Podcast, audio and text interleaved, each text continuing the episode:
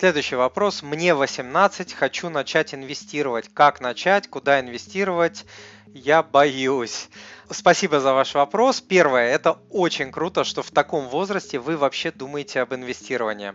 Одно это уже поставит вас в 5-10% людей, которые не проживут всю жизнь от зарплаты к зарплате, да еще и в кредитах.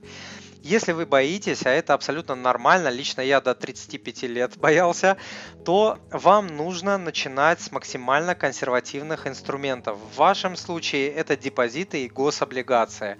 Это что касается рублевой части вашего инвестпортфеля, который я рекомендую держать на уровне 10-20% вашего капитала, не более того.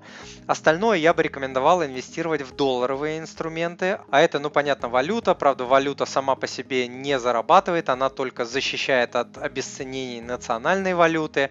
Это евробанды, из государственных это бумага Россия-28, но там высокая стоимость одного лота, около 1700 долларов. Также есть корпоративные евробанды, а, но там тоже лот высокий, по 1000, по 10 тысяч долларов, наверное, это не для вас. И еще на московской бирже есть ETF и BPIF, посмотрите у меня на сайте и в интернете, что это такое, которые привязаны к доллару. На такие бумаги можно смело относить э, более 50% своего портфеля, потому что вы молодой, можно даже 60, 70 и даже 80. Можно выбрать те, которые привязаны к американским гособлигациям и к американскому рынку и смело в них инвестировать.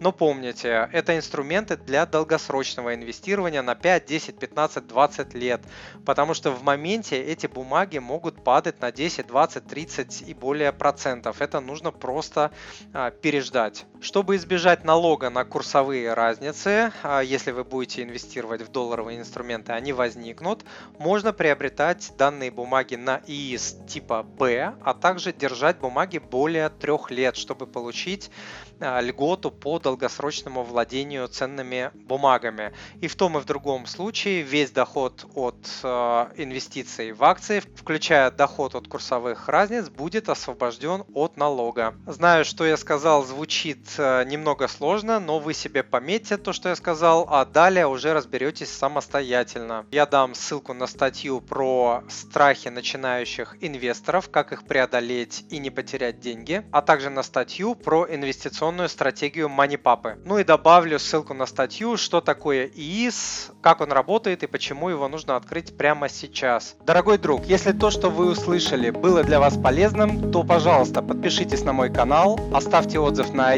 iTunes или в Google подкастах, или просто пришлите мне электронное письмо с вашим отзывом. Я читаю все отзывы лично.